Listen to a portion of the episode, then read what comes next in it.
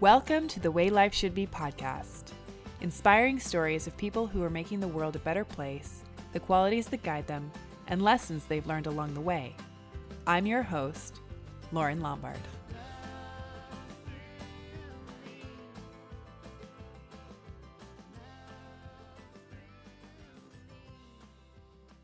I am here with Kenzie Hinson, the founder and manager of Make a Difference Food Pantry in North Carolina. And she is a remarkable young lady who is just 15 years old and has been running this pantry since she was 10 years old. I think so often we hear of needs around us and we want to make a difference, or we think somebody should make a difference, and we don't think that we're qualified or that we have the ability to meet those needs. What's inspiring about Kenzie's story is that she doesn't let those barriers hold her back. She is taking all of those opportunities that are before her and finding ways to meet the needs of those around her with dignity and grace and doesn't let her youth stand in her way. And I'm looking forward to you hearing more of her story. So, Kenzie, thank you so much for being here. You are 15 years old and you came up with the idea of starting a food pantry five years ago when you were 10 years old. And I am interested in knowing more about how you came up with the idea of starting this project and what exposed you to some of the needs in your community that made you want to do something about it. So I wrote a 4-H speech called Hunger in Our Communities and researched all statistics that went into the speech. And one in five children and one in three elderly people in Wayne County suffer from food insecurities, along with 54% of households in North Carolina alone also suffer from food insecurities. Mm. So we also volunteer at a couple other food pantries, and most of them they just get a box of food. They don't get a choice of fresh produce, fresh bread, things like that that we take for granted. So I wanted to make a difference, so we called it the Make a Difference Food Pantry. So I went and spoke at the church that my great grandmother went to before she passed away, and we used their old church fellowship hall for about six months. And then we moved to a strip mall and we rented three out of the five spaces that were in that strip mall. Then we moved to a 7,000 square foot building, and that that flooded three times during the hurricane. And then we are now in my five year goal actually is a 10,000 square foot warehouse with a functioning soup kitchen and a clothes closet. So that's where we are now. Oh, that is amazing. So you gave a 4-H speech.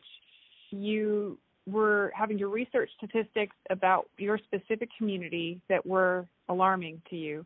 And then you went to volunteer for soup kitchens and were not satisfied with what they were doing or the way they were doing it, or you just saw a need for more options for people or more access to food? It was actually a little bit of both because, you know, you lose your pride going to a food pantry anyway and asking for help for your family and they were embarrassed because the lady said, "I feel like I'm going through trash." Mm-hmm. So that kind of struck home for me, and then and to get them get dignity back, it's more than just food. It's how you make people feel when they walk in the door. I love that. Yeah, you see the needs around you, but to really humanize the situation and not just address the need, but meet the people where they are is what really makes a tremendous impact in their lives and helps your program flourish. So I just really love that outlook about well, thank you. really focusing on the dignity of each individual person and the whole experience that they have going through your pantry. They are in need and often marginalized in society or they are made to feel less than and you are elevating that experience for them. And I think that's really admirable. Well, thank you. So at 10 years old, you came up with a business plan and mm-hmm. more than just a short term goals, but five and 10 year goals to develop this idea you had. How did you write the business plan and what were the steps early on to make that project come together? So, first, I had to call the IRS and discuss and apply to get a 501c3 nonprofit status. So when people donate it, they can get a tax write-off. And I had to go to First Citizens Bank and open a bank account for the food pantry as well. And then I had to go up to the church board of directors and say, okay, this is what's going to be used for. May I borrow it? And they kind of patted me on the back, and said, okay, that's fine. And they thought it was going to be like a short-term thing. So we did that, and then we created the one year, two year, the five year, and the ten year plan. Wow. So are you comfortable talking to people? Was this outside your comfort zone, or are you used to going up to people and asking them for things that they may not expect from someone your age? I had to learn. It's kind of a learning process for the whole thing. So, you know, I do like talking to people, but I'm kind of shy if I don't know you. So mm-hmm. it kind of kind of a learning process for the whole thing. So you are taking this head on right from the beginning and having to learn a, a lot of different things in the process. What are some of the other life skills that you've learned as you have grown this pantry and all of the different elements that you've added on since then? Um, communication was a big thing that I kind of learned throughout this whole process because where I'm from, people normally don't communicate about other problems because if it doesn't affect their family, then they don't talk about it because it's a stigma thing too. So we kind of had to come across that barrier very lately, and also getting people to actually listen and follow directions from someone that's my age is very, very hard because I think, okay, she's a 15 year old girl. She knows what she's talking about, you know, the whole mm-hmm. nine yards. So it's just been a learning process of the whole thing. I bet. So when you're saying communication, is that partially learning how to frame what you're saying that best reflects the people you're talking about and the people that you're talking to?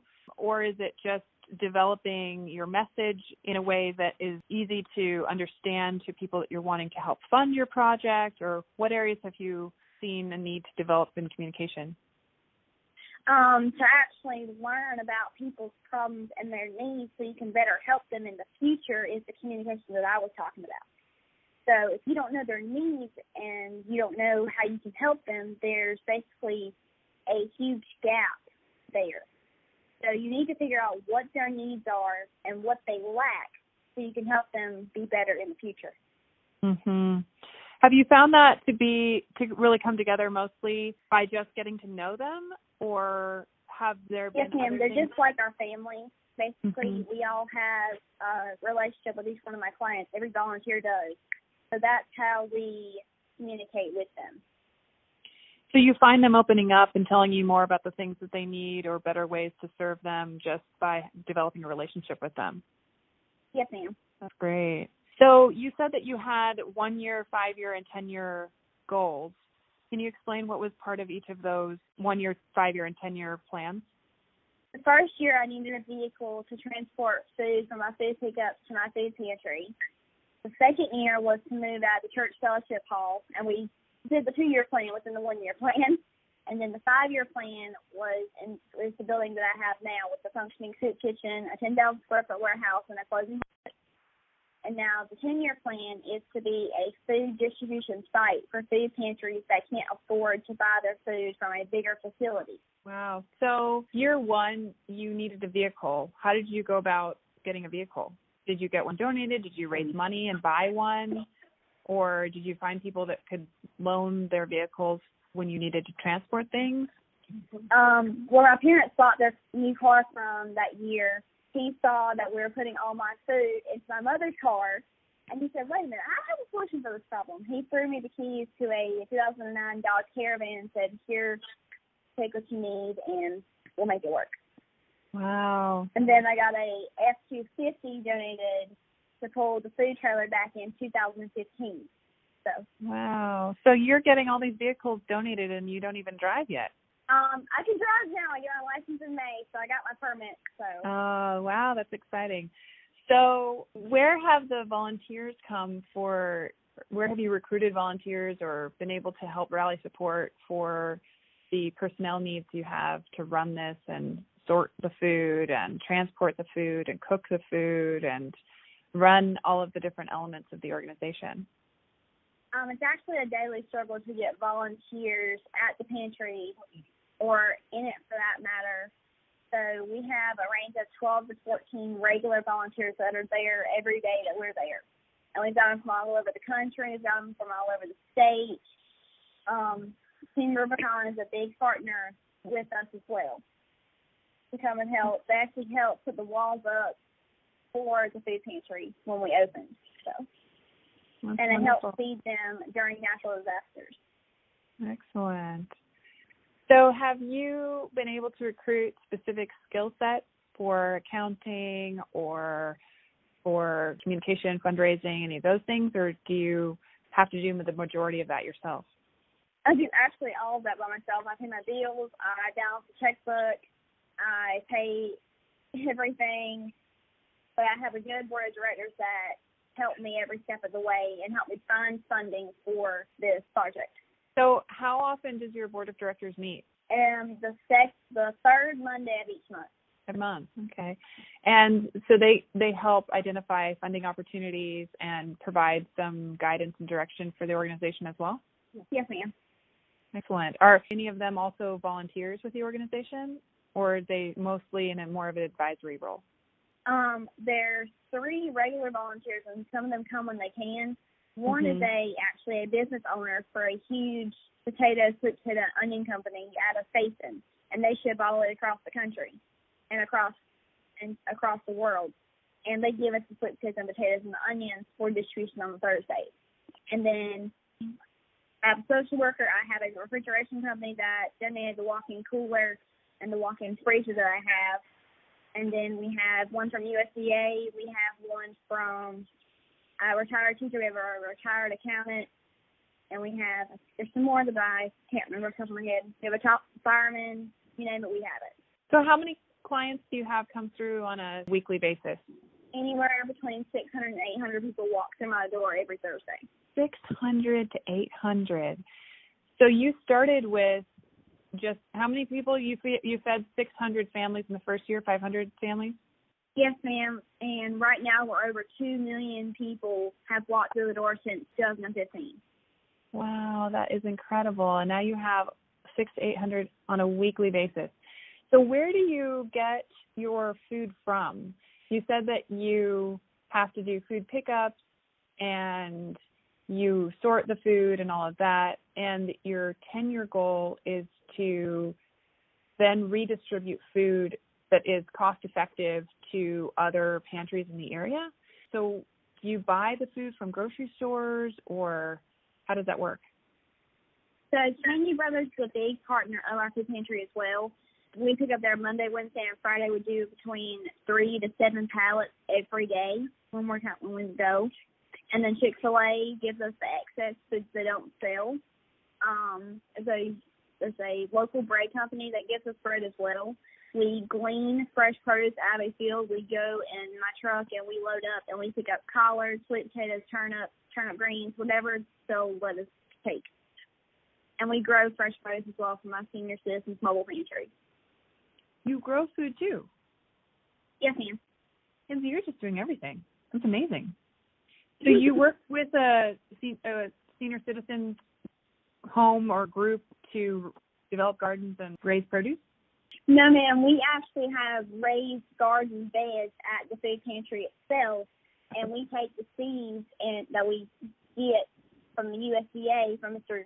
John, my board of director, and we grow the produce from the seeds, and we take that to the senior citizens mobile pantry, which is located in Mount Olive as well. And there's three housing developments that we live in. They're homebound pensions; they can't drive anywhere. Oh, so you are helping to provide fresh produce for other pantries as well. Yes, ma'am. That's amazing. We already have five Saturday outreach pantries. You have five other pantries, is that what you said? Yes, ma'am. Five of your own. Wow. So, how are you planning to be able to offer food to other pantries? Is it because of the volume at which you will be purchasing at, or because you have access to different places to get it, or how is your 10 year plan going to work? Okay, so um, I talked U.S. Senator Thom Tillis, and he we discussed food drought areas, which is a, which a drought area is there is not a pantry within a 30 to 45 minute radius, and people that don't have money for gas, they're not going to have people that don't have money for food, they're not going to have money for gas to go and get the food that they need for their Right. family. So we have placed food pantries in these food drought areas, and I hope to have 20 of them opened by my 10 year goal. Yes, There- you you have five right now. You're wanting to expand to 20 in the next five years. Yes, ma'am. That is super cool. So as you have gotten into this project, it sounds like you've learned more and more about the needs in your community and work to help bring food to places that don't have enough access. Yes, ma'am. Because that that's a really good point that if people don't have the ability to travel to where the pantry is, then it's not going to meet the people that need it most. Right. So, yeah, well, that's amazing. So, are there other unmet needs that you see in your community beyond food, or have you been ever able to partner? You said you also have clothing. Yes, your ma'am. The clothing closet every Thursday along with the food. They can shop from two to four to get their clothes. and where did the clothes come from? They're all donated. Just from your community, like online, you that you're doing a clothing drive, or people just hear about it and drop it off, or how do you get? Um, yes, ma'am. We list what we need on the Facebook page, and then people say, "Hey, we have donations. Where can we bring them to?" And they're either clothes or food donations. It just depends. And we have drop boxes too. So you have drop boxes around the city, around town that you can collect donations Yes, from. ma'am. Three of them. Wow, that's that's really great. So, what keeps you going? Like when you are doing the majority of this by yourself, posting on Facebook and raising funds and communicating about what you're doing and trying to find more volunteers. I'm sure it can be really overwhelming at times or draining. What is it that keeps you going when things are are challenging? Probably seeing the little children's faces when they come in and go to the kids' room and they start playing and they start getting their bag of food. It's just they're so excited to get a bag of food and to get a book and to actually sit down and play. Because most children they don't have these opportunities anywhere else. So they're really, really excited about it. So that's what keeps us motivated. So you have a kids room in the warehouse as well. Mm-hmm. Uh, what what does the kids room entail? Does it have toys and games and books, or does are there volunteers there playing with the kids? Um, we actually have three volunteers that are actually in the room. It's called Simba's Kitty Corner, and it's actually named after my boyfriend. We call him Simba he's like six four, two eighty five, and he plays baseball. So his mom said, "Jump, Simba, jump!" and his name's always been stuck like that. So we call it Simba's Kitty Corner, and he's in there. My friend Kayla's in there, and then we have one more. We have an adult in there just in case. Um, they make a craft. They get a book. They get to watch movies. Someone reads to them like a thing one or a cat in the hat costume. It just depends. That's really great. So do you do anything that's seasonal where you have holiday celebrations or anything that you do with the community during certain times of the year? Yes, ma'am. Every holiday we do a special meal. We did a Valentine's fundraiser where we did a steak dinner for two. That was actually a fundraiser. And then for serving our clients, we do a a St. Patrick's Day. We always dress up like little leprechauns on that Thursday, and everyone gets like a little piece of candy that says "You're our lucky charm" or something like something cute like that. And then for Christmas, we help families with small children and children. They get a gift for each one of their children. Um, Santa Claus is there. We have the elf on the shelf is there. We have Mrs. Claus. Yes, ma'am, we do stuff during the holidays. That's really fun. So, Kenzie, where do you find the time to go to school? It sounds like you are very consumed with all of the needs of running this organization, and presumably you're still in school. Yes, ma'am, I graduate next year. So, do you end up spending all your free time working on the organization, or how do you balance all of that? um, we're out of there on Tuesdays, and I do most of my schoolwork and get caught up on Tuesdays and sadly on Friday nights and on Saturdays it's not caught up on Tuesdays.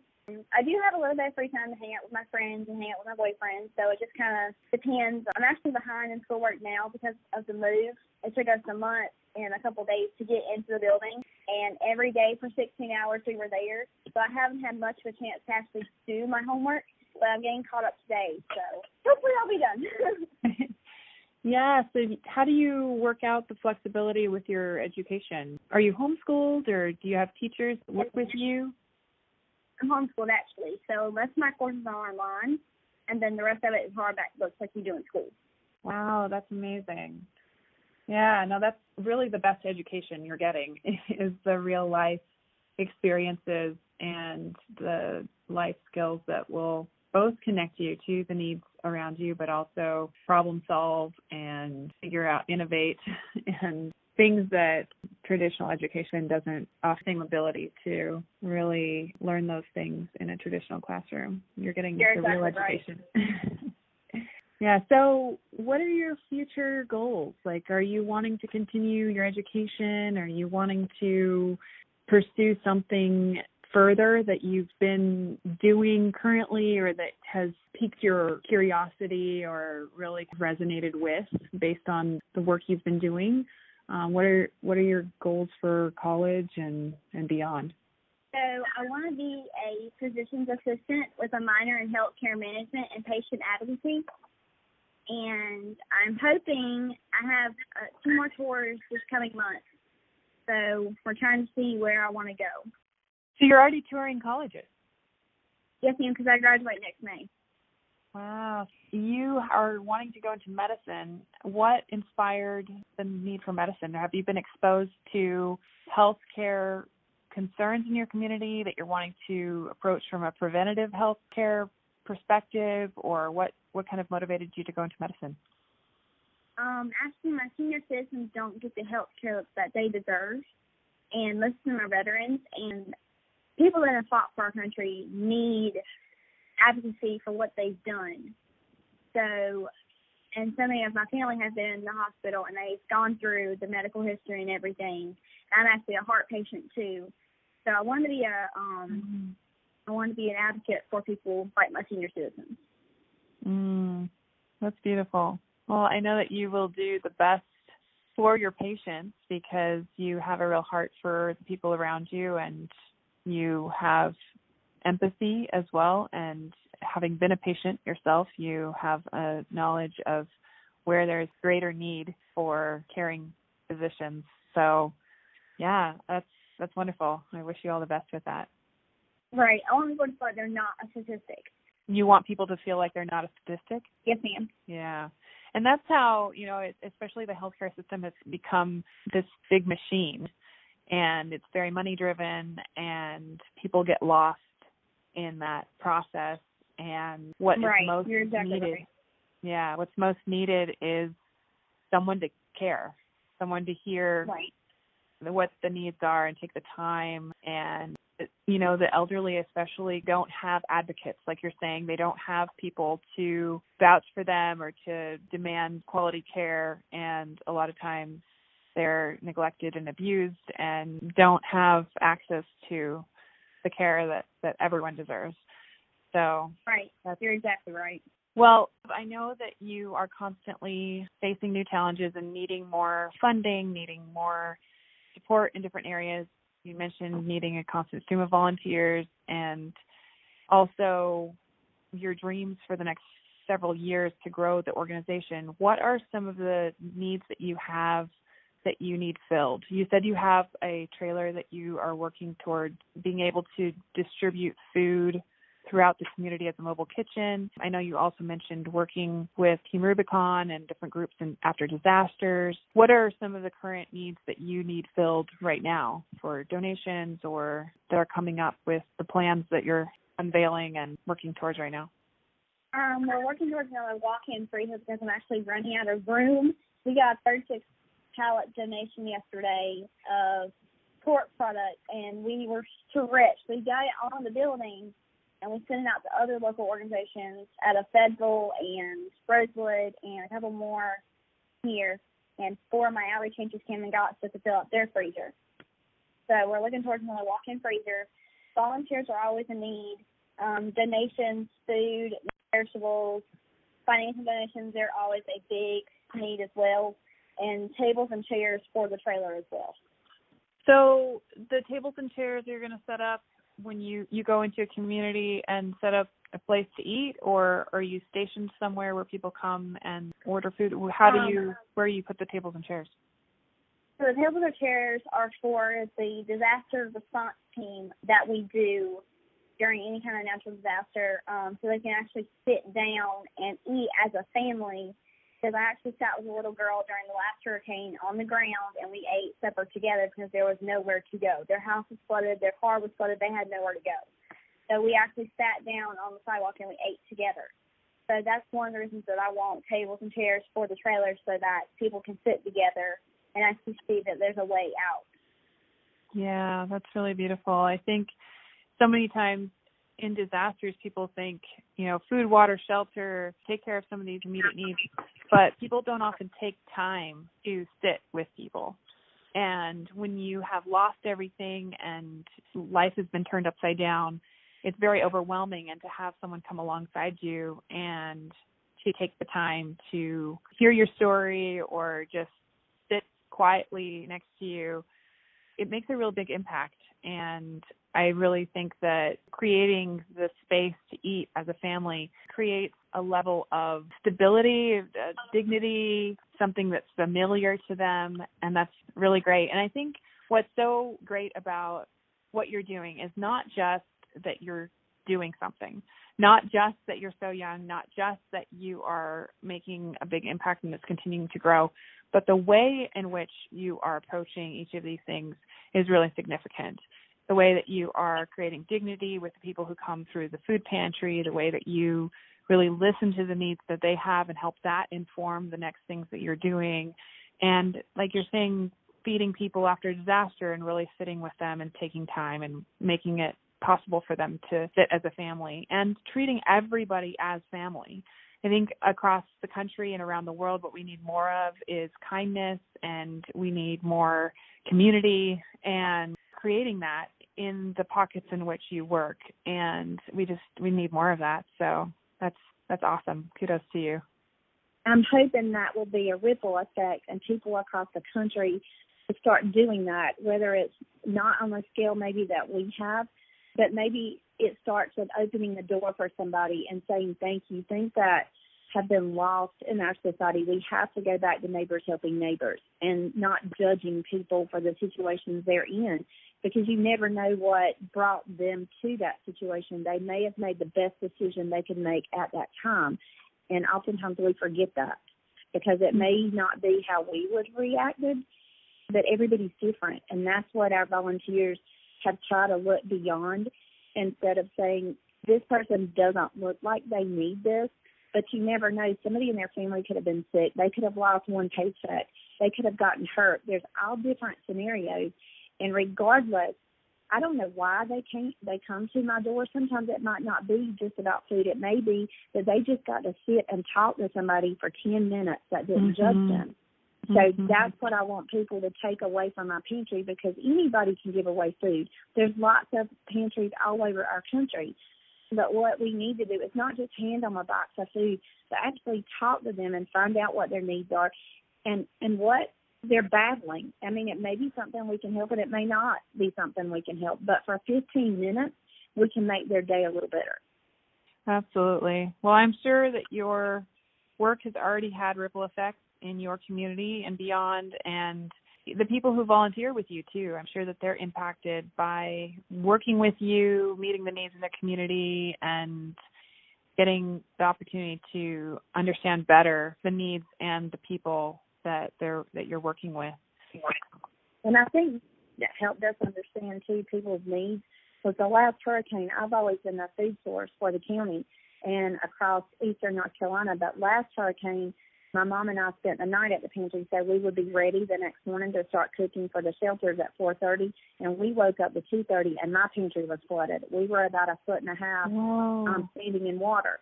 So a local fire, my local fire department had to come get us.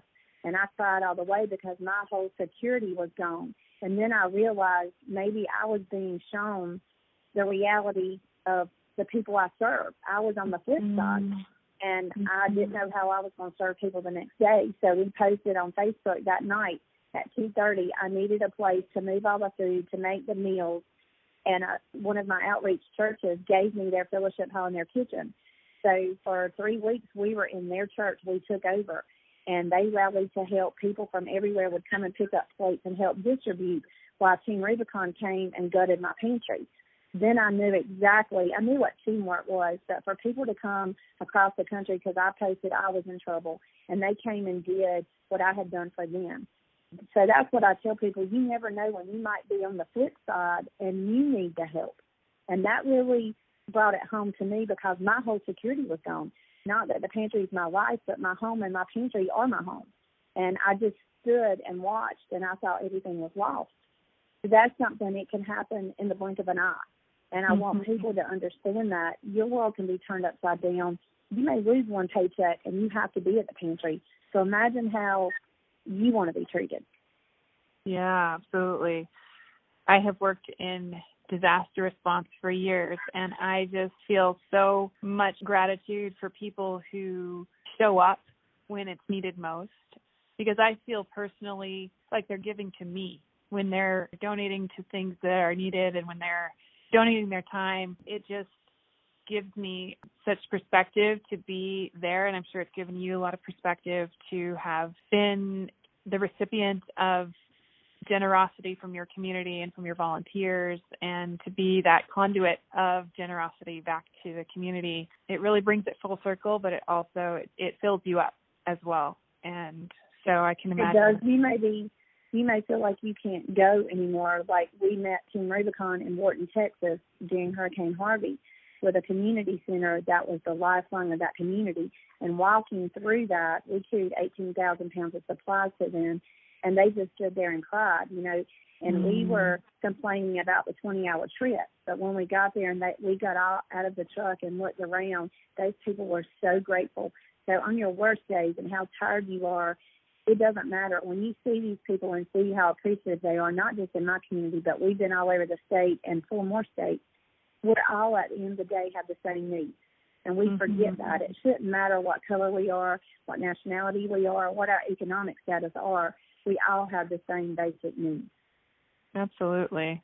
It's really inspiring to hear from someone who is doing something to make an impact in their community and that is not just doing that but working towards bigger and bigger goals. I think that's okay. really um, just really inspiring. And I think there are so many people that see things that need to change and think that they're not qualified to do that or that they don't have the time or resources. And one of the things I love about your story is that there are no barriers. Anything's possible. It will work out you know people will come through and and they have i'm sure been really stressful at times where you're not sure how it's all going to work out but you have a very positive outlook in what you're doing and what your community can help and show up for. And i think the motivation of what you're doing is what is keeping it going and keeping that that focus. So yeah i i think having you share that story is is what is most impactful because you're the one who's who's built it and been doing this. And so I think we forget that so often and live in our own bubbles where we're not aware of the needs around us and you are an inspiration Kenzie, doing what you can where you are and so much more than so many people. And so I am really grateful for what you're doing and I know that you're inspiring people across the country and meeting a lot of needs that are existing in your community and with the people that you serve every day. So thank you so much for what you're doing and thank you for taking the time to share your story. One thing I do like to ask people is if there's one word that they re- they really resonate with or that sums up what they're doing or is just really meaningful to them, do you have a word that comes to mind? Have compassion for other people and don't judge them. I think that's what I've tried. I've had to learn. Everybody needs to learn that because that judging people puts a barrier up, and I think that's a big thing that's in our society right now. We judge people that aren't like us, but everybody's different. So all we have to do is be kind. It's just that simple. Even when you get frustrated, be kind because it comes back to you. Yeah. If there was one thing that you could, a message that you could share with the world, what would it be? You can make a difference no matter your age, how old you are. I mean, your economic status, your religious, your race, it doesn't matter. You can make a difference in the world one day at a time, one person at a time. You just have to have heart and just a little bit of time, something that we all have. We just have to manage it so we can do that.